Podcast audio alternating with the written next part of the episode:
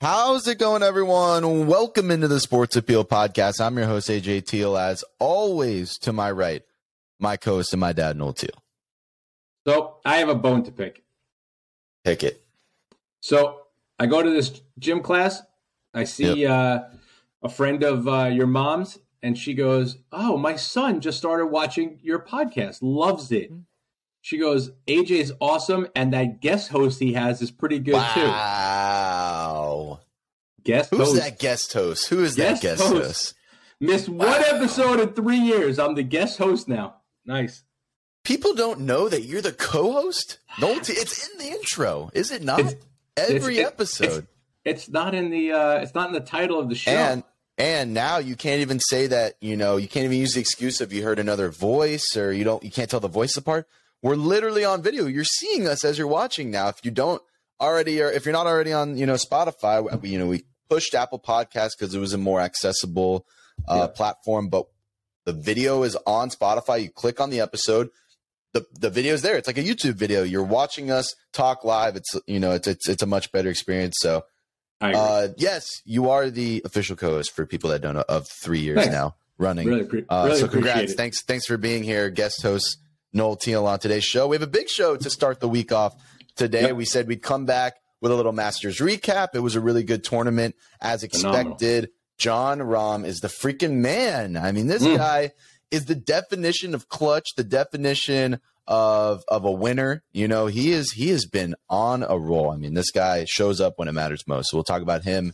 So happy for him. So happy. Right. His performance there. We have NHL season, last week of the regular season, winding down. The Bruins break the all-time win record. We'll discuss them. Amazing. The NBA play-in tournament starts this week, and then playoffs start this weekend as well. On Friday, we'll get into a NBA kind of playoff preview. But today we'll talk about the play-in games. And then we get into our defensive draft rankings on the NFL draft side, because we have our mock draft 1.0 on Friday as well. So it's a jam-packed week, a lot of stuff to talk about it. I'm excited to get into the defensive side of this draft because the focus is on the QBs, the wide receivers, the running backs, everything we talked about last episode. But there's some really good guys we got to talk about on the defensive side, especially on the defensive line and at cornerback. Yep, big draft for those two positions as well. So let's get into it. We have a lot to talk about. Let's get into it. Let's run it.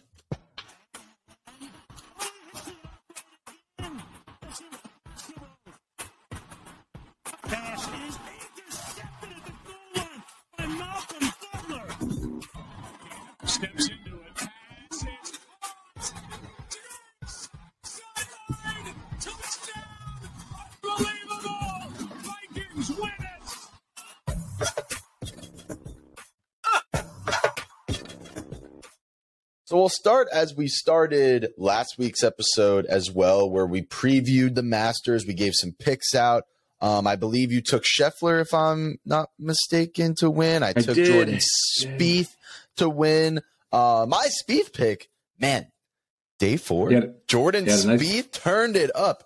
He finished top 10. Mickelson were paired Mickelson together. Was amazing too. Cool. Spieth, Mickelson turned it up. Spieth finished in the top 10, so I'll take my win for the Masters on that one. But neither of us went with who we both love and we both knew would show up in this tournament, Jon Rahm, who ends up winning. Brooks Koepka was leading the entire weekend. It felt like he crumbled day four. He was completely flustered until the two birdies on the last four holes. Right. So first of all, I mean, if nobody saw the Masters, you had a unbelievable first day. It was beautiful. It was gorgeous, 80 degrees, and everybody shot lights out. Yep. Right? Everybody was -7, -5, -4. Then on Saturday, if you got out in the morning like Koepka got out, you beat the rain. And then the rain came, the wind came. Two huge trees fell down on the golf course. They had to come in with chainsaws to get them all out. And then they had to suspend it, play it Sunday morning, finish the third round on Sunday morning, and then 2 hours later, all right, here we go with the fourth round. So it didn't help Koepka, but man, it certainly helped Rahm. It definitely helped Rahm. Awesome. Rahm was dialed in. He was, behind the pack. It was Hovland day one. Koepka took the lead day two, day three, and then day four. Koepka starts up bad. Jon Rahm takes advantage. You had Spieth, Mickelson play really good last rounds. Lowry played a good last round. Like these guys, you know, that finished top 10 really all came from that 1 under, 2 under. They really weren't in any contention to win. The fact that they even put themselves in contention almost a couple strokes back is pretty impressive. Well, I think the coolest thing for Rahm is Rahm is typically the kind of guy that just goes for it. Like earlier in his career, he would just hit it as hard as he could, and he went for, you know, if it was a par five and it was 550 yards, he went for it, you know, and he didn't care about the water and everything else. He played such an amazing, smart, you know, simple, put it in the fairway, make a good second shot, putt it twice for a par, you know, on the opportunities on 13 and 15 and 17, get a birdie. He got a birdie. You know, I just thought he played beautifully, absolutely beautifully. No, yeah, he played a great game. And Koepka just hit a lot of shots that just either, you know, they rolled the wrong way. He didn't quite get the putts going right. He couldn't make a birdie for like 22 straight holes. Yeah, I mean, he had when the putts, when you missed the putts on the last hole and then you tee up on the next one and the tee goes 20 yards to the right. I mean, he just you could obviously see he was flustered and he was kind of crumbling. And you when you know you're starting to lose strokes and other guys, he was conscious of what Rahm was doing that day and the guys behind him. I mean, it gets to you and mentally he was you know done. You could tell that he was done. The weather made that course impossible on Saturday, Sunday. And you know what's crazy about watching the Masters is you watch all these major tournaments. You watch, you know, every course these guys play on is going to be difficult. Mm-hmm. But the greens at the Masters is literally like ice. It is literally like an ice hockey rink on the green. Yeah. I mean, you hit that ball 2 miles an hour, it's going to roll off. I mean, I don't know how they do it. I don't know how they control the speeds there. It's unbelievable. But, I mean, my favorite thing in the whole world is when someone hits a shot, it hits the green, the whole crowd goes, "Wah!" and then it spins it back, and it spins all the way off the green into the water, and they're like, ooh. Nothing. Crazy. Unreal. So congrats to Rahm. He continues what has been, you know, a really last good couple years of majors for him. His second. And congrats to Sam Bennett, man. The U.S. amateur finished -2 the first time he's ever played Augusta. Yeah. Like, Pretty I can't even put my head around that. He's 23 years old. And 23, come on. Right, he's 23 years old, and he has to go back. He had to fly back last night because he was playing in the Texas A&M Aggies Invitational today, where it's 36 holes, and you have to carry your own bag. The poor guy just played 4 rounds at the Masters and shot 2 under. Unreal. That's crazy. It was awesome. Great stories with amateurs there.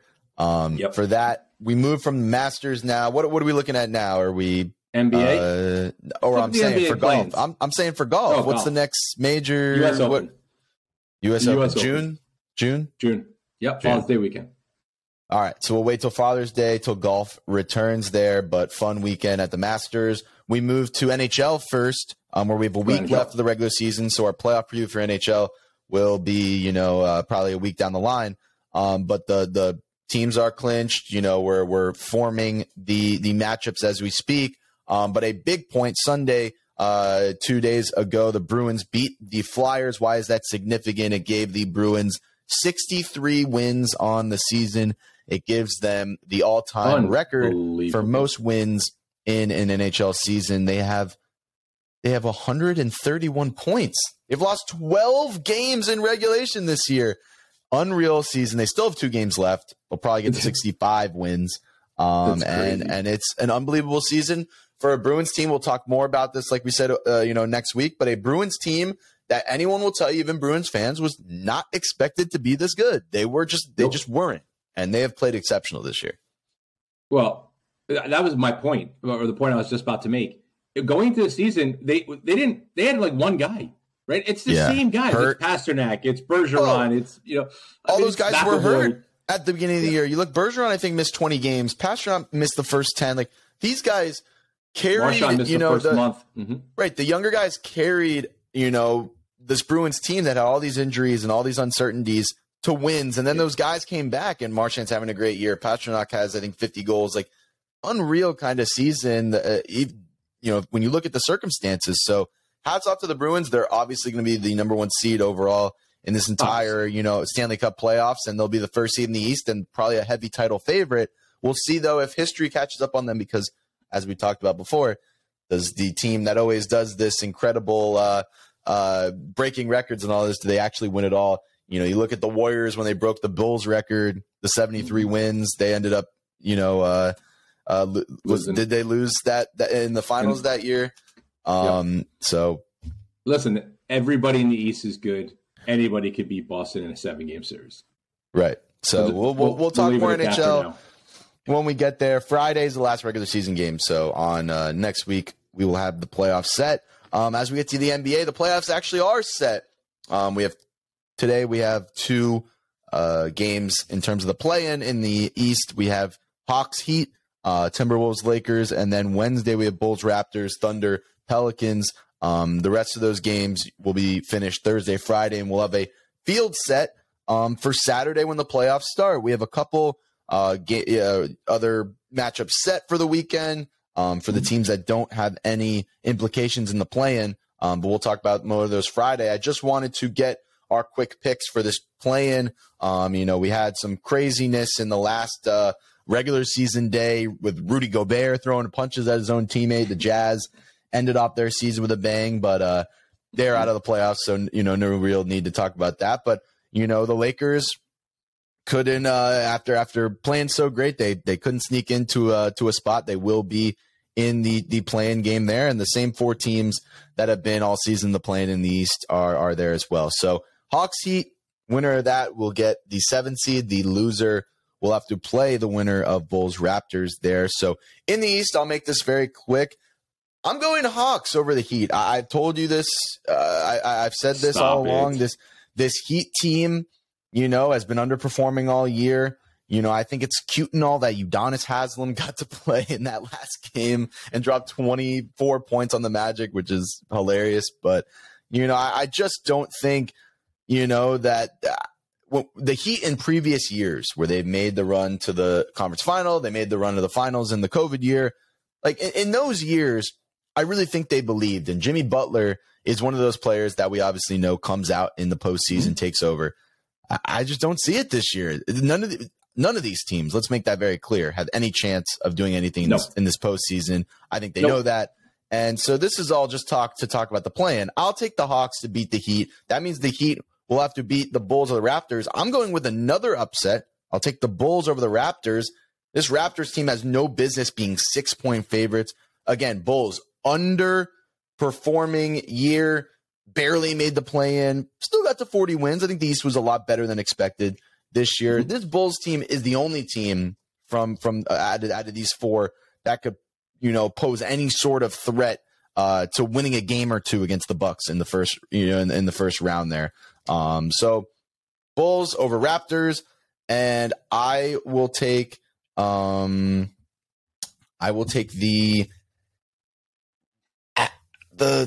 Heat to beat the Raptors, I guess. I don't know. I don't even know.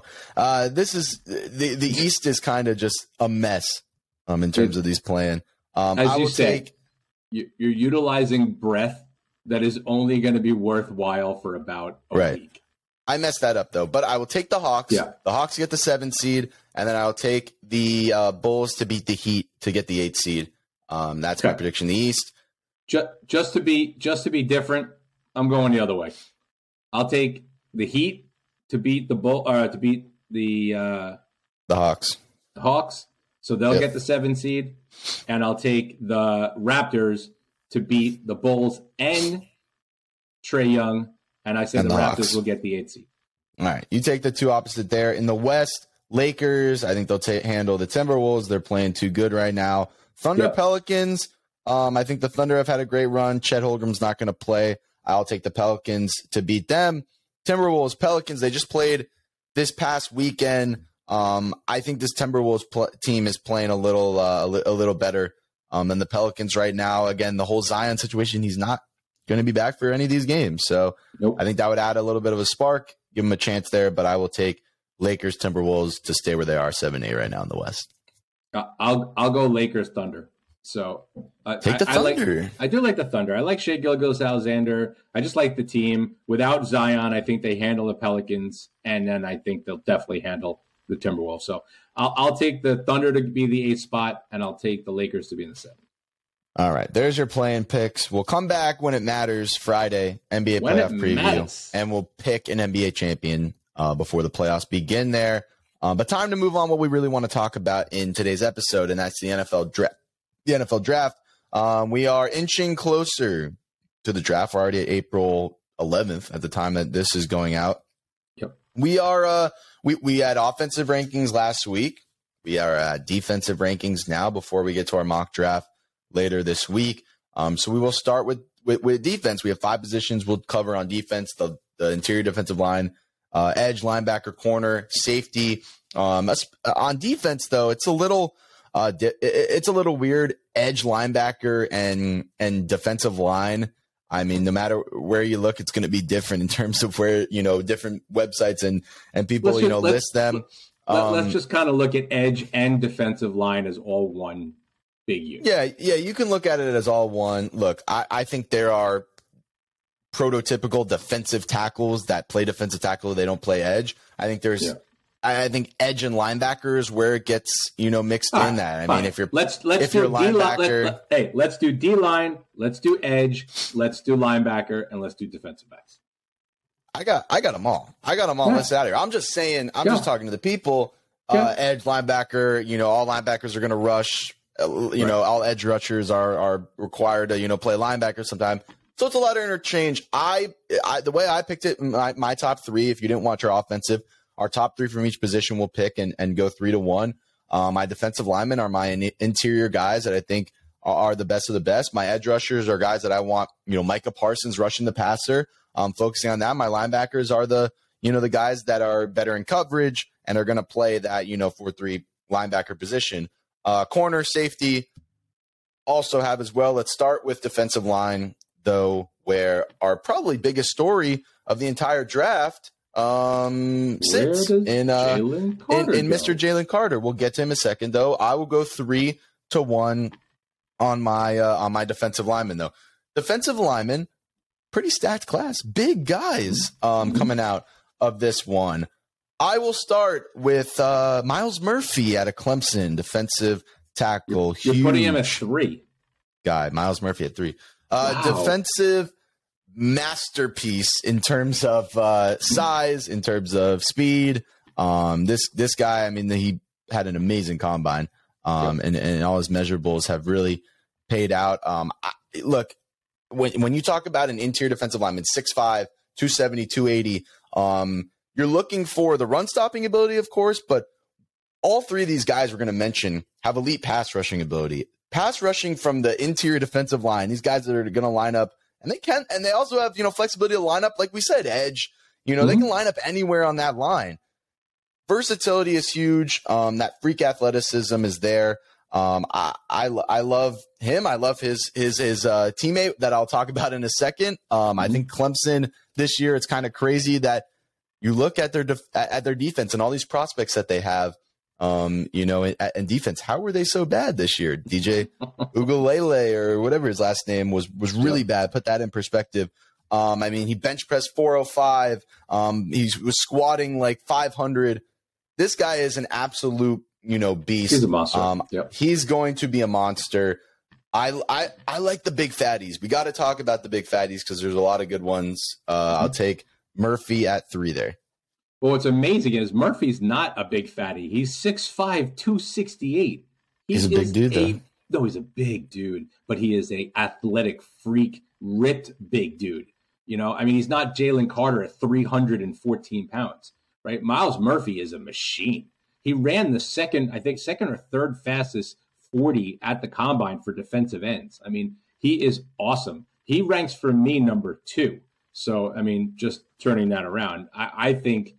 I mean, we all have probably the same number 1. So, but my number 3, I'm going to go a little outside the box.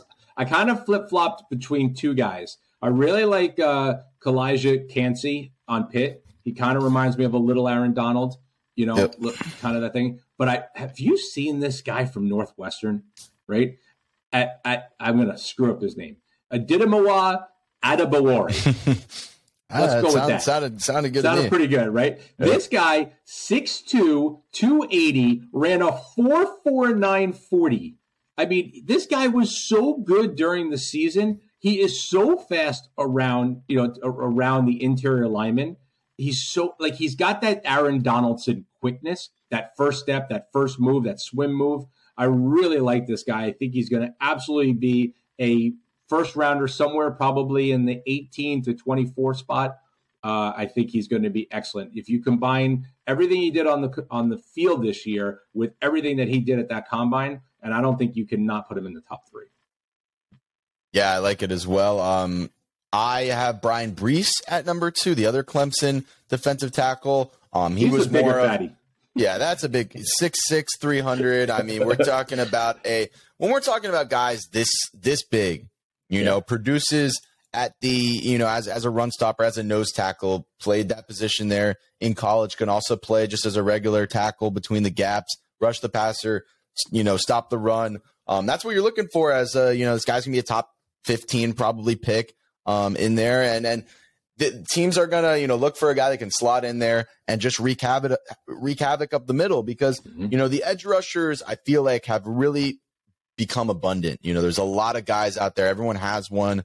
Everyone has a freak, 6'5", 6'6" guy that has incredible speed that can rush the passer. But to have these big guys that not only can just take up space, but can actually be someone that can rush the passer as well and just create havoc like – you see how special Aaron Donald is. When you hit on a guy, maybe not anyone will come close to Aaron Donald, but to be that disruptive of a defensive tackle is huge. The Murphy, Bresee, two guys that I can see, doing that in the NFL as well. Obviously, Jalen Carter we'll talk about next. We see having the highest ceiling of doing that. So the only reason if you watch them play, you have to be impressed. He's a good football player, right? Yeah. But his combine was terrible. Didn't have a great test. No. I mean, the vertical wasn't good. He only benched 22 times, in terms of the bench press. Showed a little bit of not as strong as some of the other defensive tackles, right? His cone drills weren't as good. Everything about him, even some of his physical attributes, they were measuring him up and his arms aren't as long, his hands aren't as big. When you get down to the nitty gritty and we're putting the top 3, you got to be all around ready to go. Absolute. I can't miss on this person. Bryan Bresee to me is I think a good, if I got him in the second round, I'd be steal. If I was putting him up in the first round, I'd have a little concern. Well, there's concern that he had an injury a year ago. He tore his ACL, I believe. But he bounced back and had this great season, for Clemson this year. So, the injury kind of takes it out of me, and you see his production, this past season, and that size that he brings. He's a bigger version of Murphy, that played right beside him, and I think both of them can play little different styles, and that, I look at Bryan Bresee as that I'm talking an interior defensive lineman. I think he is the better at that, at that position, that he'll be the better Clemson defensive tackle out of the two. But Myles Murphy is so versatile. You could put him everywhere on the line. He's going to be a DeMarcus Lawrence type. You're going to put him on left side. You're going to put him on the right side. You're going to put him in the middle. You're going to have him rushing, standing up. He can go back in coverage. I love Myles Murphy. That's why I have him number 2. Look how good, and, we talked about Jordan Davis, and I was really high on him, you weren't, and look how, impactful he was to an Eagles team that went to the Super Bowl, and he just kind of, played his downs. And hold on. Time out. Okay, what was my biggest concern about Jordan Davis? That he, wouldn't stay healthy. He wouldn't be on the field enough. He wouldn't be down on third downs. He was impactful when he was healthy for 3 games. But this guy spent more time on the sideline than he did on the field. Yeah, but he was impactful when you see it. My point is I think that the defensive tackle spot, the pure nose tackle, big, guy in the middle is becoming underrated. That you need a guy that can, that can take up space in the middle there. I mean, how many teams are getting absolutely destroyed, know, in the run game that are just getting pummeled up the middle? It's a big spot that people teams need to, address. But you got to be on the field. 100%. But it takes us number 1, where we talk about Jalen Carter, and this is the, undoubted best player, you know, on the defensive side of the ball, if there wasn't a question about off-the-field issues. We know multiple teams have him off the draft board completely. That's ridiculous. We don't know if that is a, you know, we're not taking him no matter what. If that's, we're not taking him unless he drops into the, I don't know, 10, 11, 15, who knows, you know? This is a guy that was supposed to be a top 3 pick. Confirmed, it was done. You know, if this situation never came out, the Bears may have not even traded that pick. They probably would have taken Jalen Carter. But now we just don't know.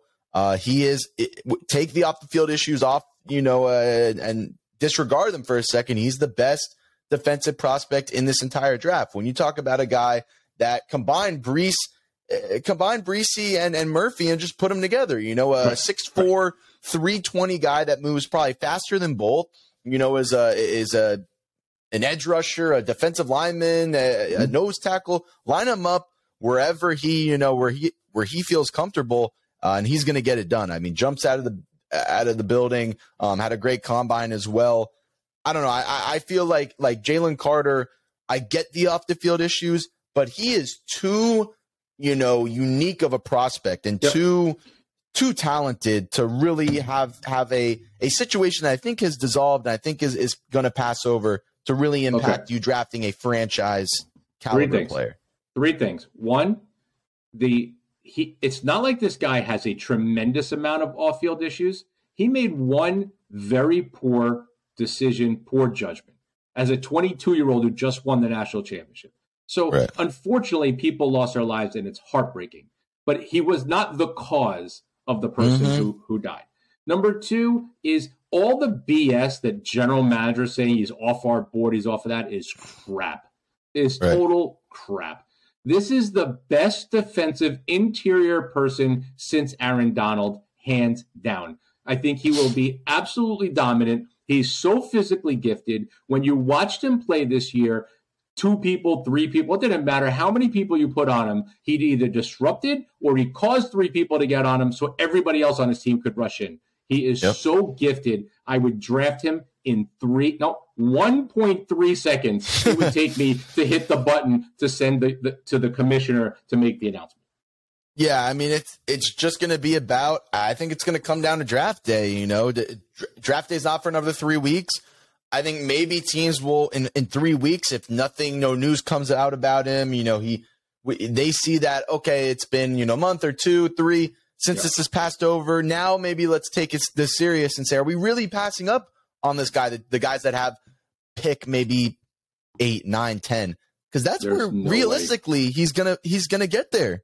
I mean, at this point, and he's gonna be a steal, an absolute steal. We'll see, you know, what happens as we get closer. If teams are bluffing here, or he actually does end up being that top 5 pick that we thought he'd be. But this is a generational player, best since Aaron Donald. I think is where we're at. And he is interior guy that can line up, like we said, anywhere, and versatility is huge, you know, with defensive linemen nowadays. But that's the lineman there. Let's go to edge rushers. I know we said edge, linebacker, whatever. I chose. I will be shocked if we have different opinion here.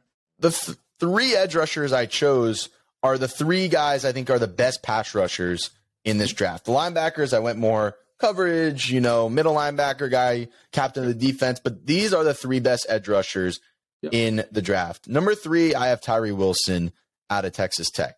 I think this guy, you watch him, Big 12 defenses get a lot of hate, but this was a huge bright spot in Texas Tech's, you know, defense here.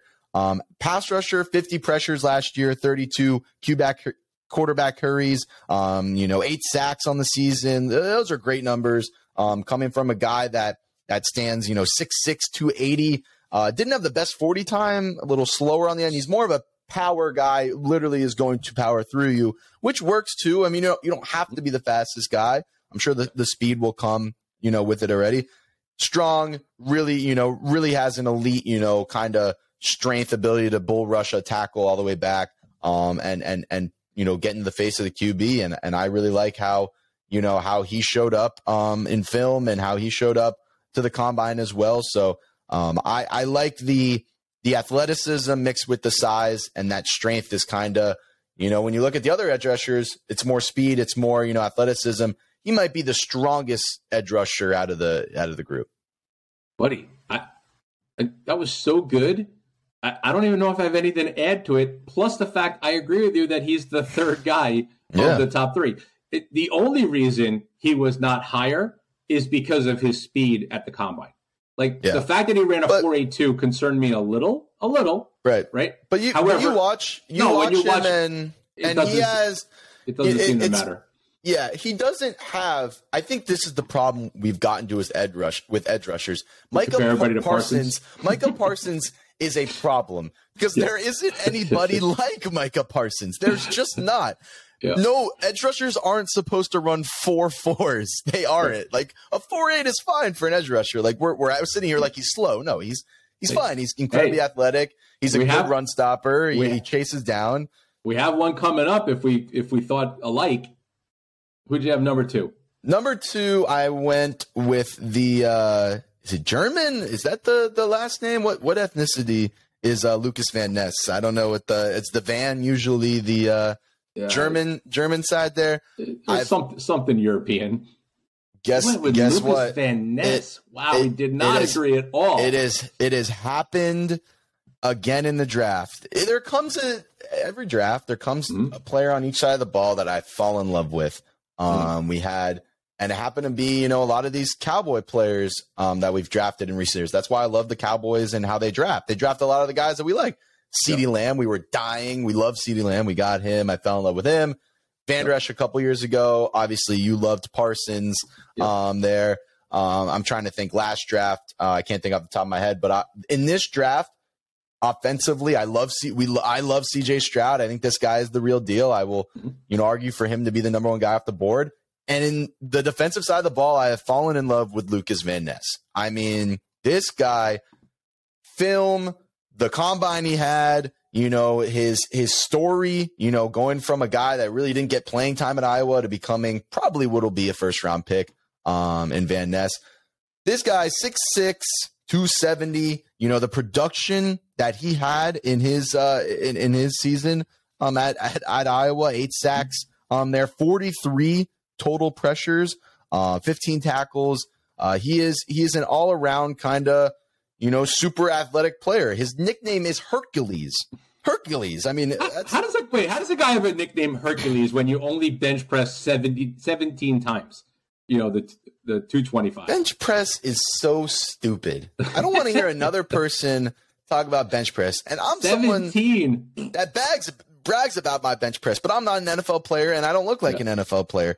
6'5", 275. He looks like he was carved out of stone. That's why they call him Hercules. So I don't know. I really have just loved watching him. I'm not going to say that I followed him during the college season, but looking at draft tape and looking at him and following him and seeing him moving up draft boards throughout the week. I mean, this guy was probably a third, second round pick moving up into maybe late first. I really just have fallen in love with how, how much of a force this guy is and how athletic he is. He might be the most athletic player in on the defensive side of the ball. Oh, stop it.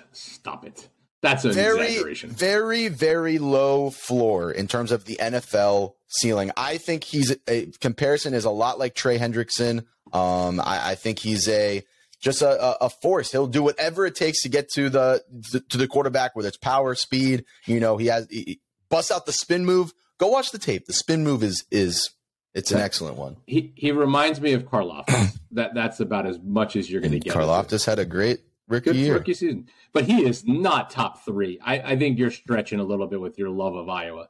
I'm a little bit perplexed.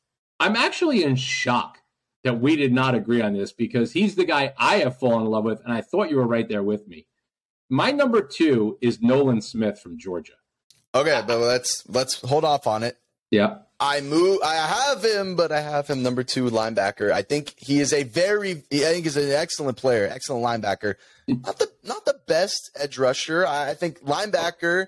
Hold on. He is an edge rusher. Look, his season was cut short when he tore his pec, right? So we're only able to see 8 games of this past year, right? So I think a lot of people forget he didn't play in the playoffs. He didn't play in the championship. This guy just ran a 4.39. He has Micah Parsons type speed. His you want to talk about a combine? He finished in the top three in almost every category of quickness, speed, vertical, broad jump. He is an athletic freak. You want to talk about a freak? Lukas Van Ness couldn't hold Nolan Smith's jock, right? Wow. This guy is the most athletic. I think he's more athletic, candidly, than Will Anderson. Will Anderson's just a better football player. But Nolan Smith is going, if healthy Nolan Smith is going to be a steal in this draft. I understand the torn pec, but when you look at the other seasons, 3 sacks his sophomore year, 6 sacks his junior year. He was getting better and better. Yeah, getting better. He also played on a Georgia team that had Nicole Dean and a million freaking first-round draft picks. I understand all that, and I want to finish with the edge rusher before I will talk about him again linebacker-wise. When you look at him, his junior year was that full season that he played. He played over 500 snaps there. He had over 40 tackles, 11 tackles for loss. Was a great linebacker. Mm-hmm. I think his quarterback rating, when he was targeted, a great coverage linebacker, was like under 60. I mean, this guy is a super, big speed, can cover tight ends. I like that a lot. He had 10 sacks in his season. He just didn't have the production edge rush wise. So that's why I'm not going to – will he be an edge rusher? Sure, edge, yes. Linebacker. We talked about NFL. Everyone's going to have – you're going to have to play both positions. Yes. This guy is a great outside linebacker, can definitely rush the passer, can definitely, blitz on occasions. But he will be an outside linebacker in this league, and that's where I love him. I had him at number 2 in my linebacker. We'll get there eventually.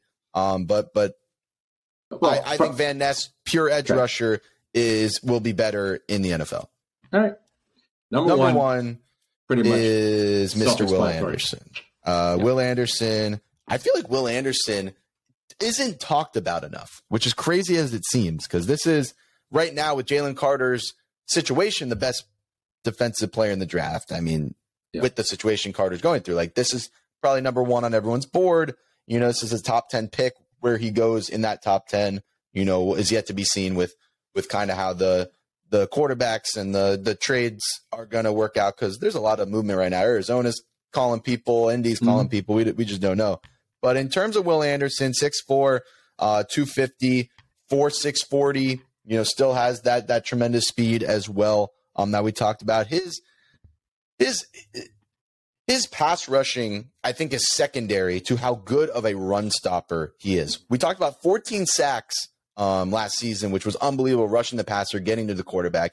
But he also, it was some unreal stat. I mean, I think he had 23 tackles for loss last season. Like this guy, whether it's the quarterback or the running back, he's in the backfield. He'll make the play. I mean, what else could you not like from that? You never want a one-dimensional kind of edge rusher that just rushes the quarterback and then he's a liability running the ball. You don't want the opposite. This guy brings you both at an elite level. I'm just reading off his stats from last year. Right now, 23 tackles, 60 pressures, 36 quarterback hurries, along with his 14 sacks. Nobody else came close to his numbers last year in college. He deserves to be the number 1 edge off the board for good reason. And he was better the year before as a sophomore. I mean, that's the crazy part. His numbers were fantastic last year, but they weren't as good as his sophomore year. I mean, if he came out as a sophomore, he would have been the number 1 pick in the draft. Like, that's how good he is. He's a no-brainer. He's physically on the football field in a helmet and pads, the most dominating player in college football right now. Yep, and he was this year. I mean, he was this year. Was his sophomore year. Yep. Really, just incredible production. You can't lose on him. Incredible production throughout college. We'll hope he does the same, in the pros. It just, we'll see where he lands in this. Is there a possibility he is a top 5 pick with the Jalen Carter situation? Very much, yes, definitely. I think top 5 is still in play, but we'll talk about that later this week. Let's move on linebackers now. We talked about edge linebacker, but at number 3, I wanted to throw Andre Carter in there from Army.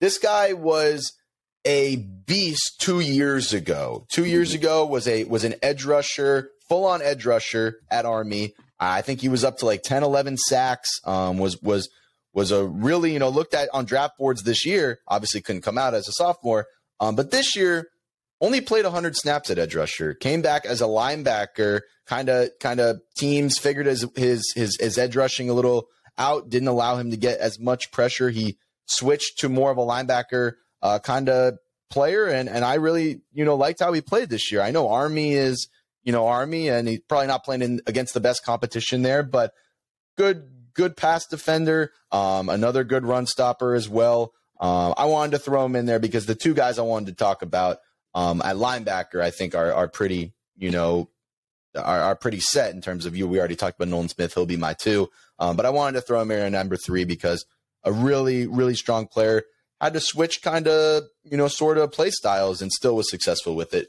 Probably won't be a first round pick, more a day two guy, but wanted to talk about him, throw him in there. So my number three pure middle linebacker or linebacker is Henry To'oto'o from Alabama.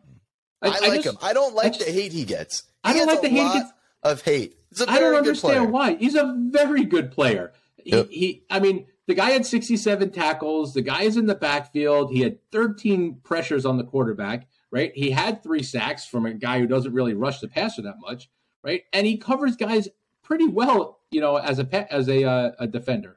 I just really like this guy. And what I really liked about him is when he transferred to Alabama, right, he just got better and better, right? He played for Tennessee. He was good. He came to Alabama. He had a really good junior year. He had an even better, senior year. I like the progression. I just like the way he plays linebacker. It's kind of like Leighton Vander Esch. He wants to be where the ball is, right? And for me, I would put him as number 3. I think there's a lot there. I think his 40 time at 4.62 was maybe a little slower than we wanted to see. But overall, in terms of just not rushing the passer, but pure linebacker, I'd put him 3. Right.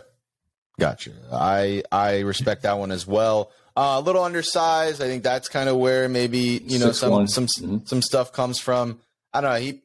Alabama defensive players, they, that they're coached hard, that they're, that they hit hard and that they play good. Alabama always has this fantastic defense. So I tend to really enjoy, Alabama defensive players and think that I don't like the hate they get because these guys are the best of the best, especially coming from Alabama. So number 2 is Nolan Smith for me. Like I already said, edge rusher, fine, I don't think had the best or anywhere near the best production at edge. But when you look at linebacker, held QBs to under, 60 QBR when he was targeted is a really good, defender in terms of guarding tight ends, maybe even slot wide receivers in some type of zone defense. So I think that's a lot. That's very valuable. So I'll put him at number 2 in my linebackers.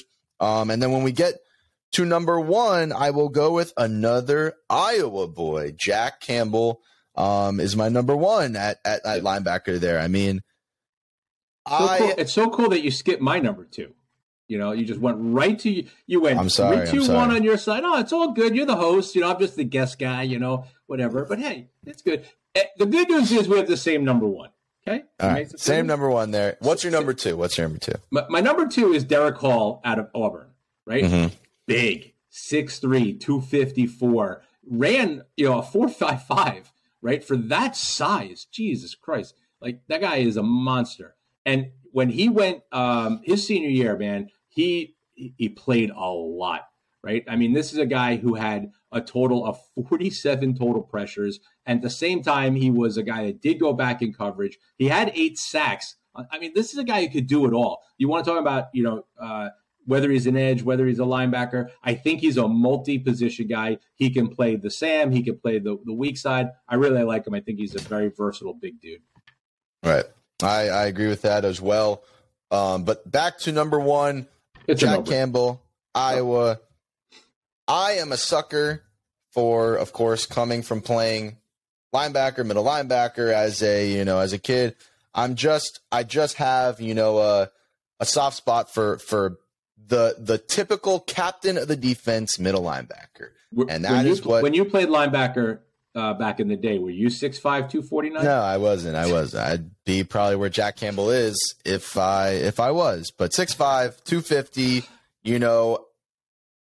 Jack Campbell looks like the next guy that'll slot in as middle linebacker, Luke Kuechly, Leighton Vander Esch. That's a great comparison. Luke Kuechly is a great comparison. Bobby Wagner, like these staple middle linebackers, he is the best by far, in this draft, will be a first-round pick. If you need a captain of your defense, you pick Jack Campbell. I mean, this is such a low floor, high floor type of pick. Like, this guy is going to have a phenomenal long career in the NFL where he plays probably a lot of meaningful football on probably some of the best defenses, in the league. Some of his stats last year, he had over 80 tackles, played 800 snaps. So he was always out there for Iowa there. When he was targeted, QBR 70, my favorite stat. The QBR was 70 when he guarded the running backs or the tight ends.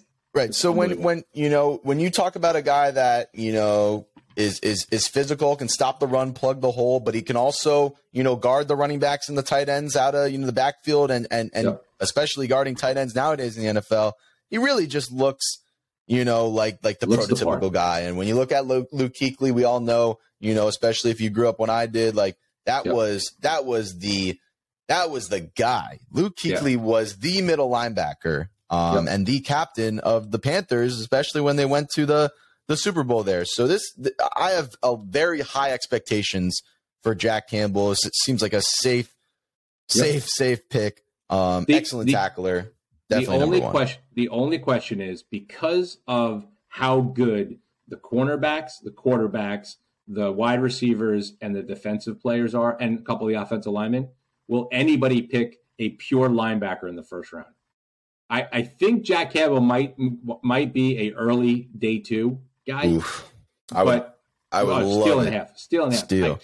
I just don't know that a pure non-edge rusher will be a first round draft pick this year. But he's by far the best of the group. I like it. Jack Campbell, great player there. So we've agreed on all the number ones. Far. We'll see cornerback, safeties, if those agree. Look, the safety is a little weaker. The corners are a real hot topic for this draft. This is a really stacked top corner prospect. There's two guys I think you could argue for the top, which I really want to focus on. My third guy I threw in Christian Gonzalez there, really high rated corner out of Oregon, 6'1", 200. There's a gap between the top two guys and Gonzalez. I think he's definitely the third guy, though. He had six pass breakups, 4 picks. QBR was a 70 when he was targeted. You always want to look at, low QBRs, especially in college there. Pac-12, not the greatest thing to really judge on there. But he's really producing every year that he's played. He was a, 4-year senior at Oregon. So that's where I'll put number 3. But the two guys at the top I want to talk about. I'm actually a little bit perplexed. I'm dying to know who your number 2 is, because Christian Gonzalez was my number 2. Like, I mean, this is... Wow. Look, all the other ones that we've talked about, D-line, edge, linebacker, look, I understand we could have, differences. Yeah. I don't see how it's very close. I don't. Wow. I don't know where number 3, though. I know your number 3 is now, so you can talk about him, and I'll talk about him why he's my number 2. I hope. I think we're going to go a little different, bud. I love Christian Gonzalez. I think at 6'1", he runs a 4.38. He's a track star. Yeah. Right? This is a guy at 6'1", 200 pounds that could cover anybody. He's physical. He's fast. His QBR against his target was 74. I mean, this is a guy who was all conference, all everything. And I think, candidly, I have a definitive number 1, but I think he's the second best corner in the draft. So all right. So my number 3 is Joey Porter Jr. Wow. Wow. Okay, we're going way different. We're going way different. Listen, I don't. If Kelee Ringo is in your top 3, I'm leaving this podcast. No, he's not there. Okay. Okay. Fine. Don't worry. I know everybody's high on Emmanuel Forbes, like, great. And, at the end of the day, for me, when you watch Penn State play, Joey Porter looks like a physical, dominating corner you don't want to throw on that side of. right? I agree. Yeah, he's 6'2", 195. I think he's got about 3% body fat. The guy is chiseled like there's no tomorrow. And I think when he does this, and you can't really see the full screen, but when his wingspan is unreal. I mean, you throw a ball up, he's probably swatting it down. His wingspan is literally like, I think it's like 7 feet long. It's unbelievable. Crazy. His dad played in the NFL, so he comes from good stock, good pedigree, right? His dad played for the Steelers. He played for the Dolphins, right? I mean, this is a guy who I just, if you watched him play every year, he just got better and better and better. And this year made some plays, like just some of the knockdowns where he didn't have to stress that hard. He didn't have to kill himself to get in front of the wide receiver and knock a ball down. I think he's imposing. I think he's going to get better at the next level. I think if you teach this guy a little bit of some, how to use leverage, I think this guy's going to be a phenomenal corner. Couldn't agree more. And I'll explain why I couldn't agree more after I talk about my number two, which is Devin Witherspoon. I mean, Devin Witherspoon. But who the hell is your number one? Oh, my God, I don't know where you're going with this. Okay, go ahead. My number one would be the guy that you just mentioned. That's why I said I'll talk about it later. Oh. But I want to talk about Devin Witherspoon. This is a close one. I think these two guys are neck and neck of who's going to be the first corner off the board. It's going to be in that late first round. Devin Witherspoon is an absolute shutdown man corner. I mean, this guy, look at Sauce Gardner, his stats with didn't allow a touchdown in 2 years of college. I mean, look at Devin Witherspoon. I mean, he allowed a 24 quarterback rating when targeted last year, had 3 interceptions, had 16 pass breakups. I mean, an absolute elite in man coverage. And when you look at today's corners, see a lot of guys that need that zone to thrive. When you got a lockdown man coverage guy, like I said, Sauce Gardner and, obviously the guys that have been drafted in recent times, this is someone that only comes around once in a while, in terms of that elite man coverage. So which is why I have him number one. I love him. He is the best corner. I mean, again, we're only talking about a year. He's the best corner since obviously Sauce. He is the best corner I have watched play other than Sauce in the last 5 years. I think Devin Witherspoon is going to be Sauce Gardner 2.0 for this year. He's going to be elite. He probably is going to make a Pro Bowl. He's phenomenal. I love Devin Witherspoon. Could even be the safer pick. I think Witherspoon could even be the safer pick over than Joey Porter Jr., who is my number one. When I look at Joey Porter Jr., I think the risk is there. I think he's a little slow at times. I think he relies on that wingspan a little too much and relies on his playmaking ability a little too much. But look at Joey Porter. Like we just said, look at him. He is imposing just from his frame, his stance. Like he's obviously scary. Is a scary looking person, and when he lines up across a wide receiver, that imposed intimidation is a real factor there. So I think when Porter's lining up on you, he can easily jam at the line. He's not getting blown by because of his lack of speed. He can recover with his athleticism and his wingspan. I don't know. There is something about Joey Porter that I look at and I say, this is a guy that maybe at times he could be like a Trayvon Diggs and that gamble, kind of mentality there. Sure. But if he turns out to be, this full potential type of player, the build that he has, I think he could be generational talent at corner. Jalen Ramsey, is a guy that you look at and you say the wingspan, the build, the way that Jalen Ramsey, isn't the fastest guy out there, isn't the most athletic, but his instincts and the way he just relies on himself to be in the right place at the right time. I think I see that in Joey Porter. Joey Porter is number one because his potential is the greatest. I think Witherspoon might be safer. I think Witherspoon had the better, college production, but Porter in the NFL is the guy that I'm taking the risk on, first off the board at corner. Listen, Joey Porter, the comparison to Jalen Ramsey is brilliant. I think that is spot on. That is what you're getting. A physically demanding, very intense, high compete guy. Right. But Devin Witherspoon is a bigger, faster Sauce Gardner.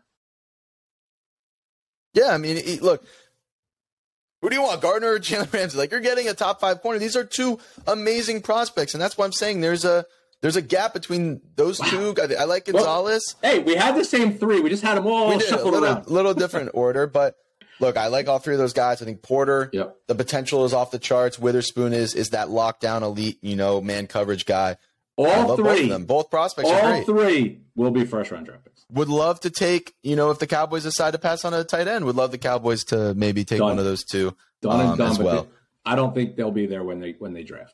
Probably not. Safety, we're running out of time. I want to talk about one guy. There's one safety in this that everyone's talking about. That would be Bryan Branch out of Alabama, 6 foot 190, ran the 4.5. Just as an absolute force. I mean, when you talk about safeties today, they're asked to do so much, zone coverage, man coverage, to hit, to tackle, to rush the quarterback. I mean, on safety blitzes, he had 2 sacks.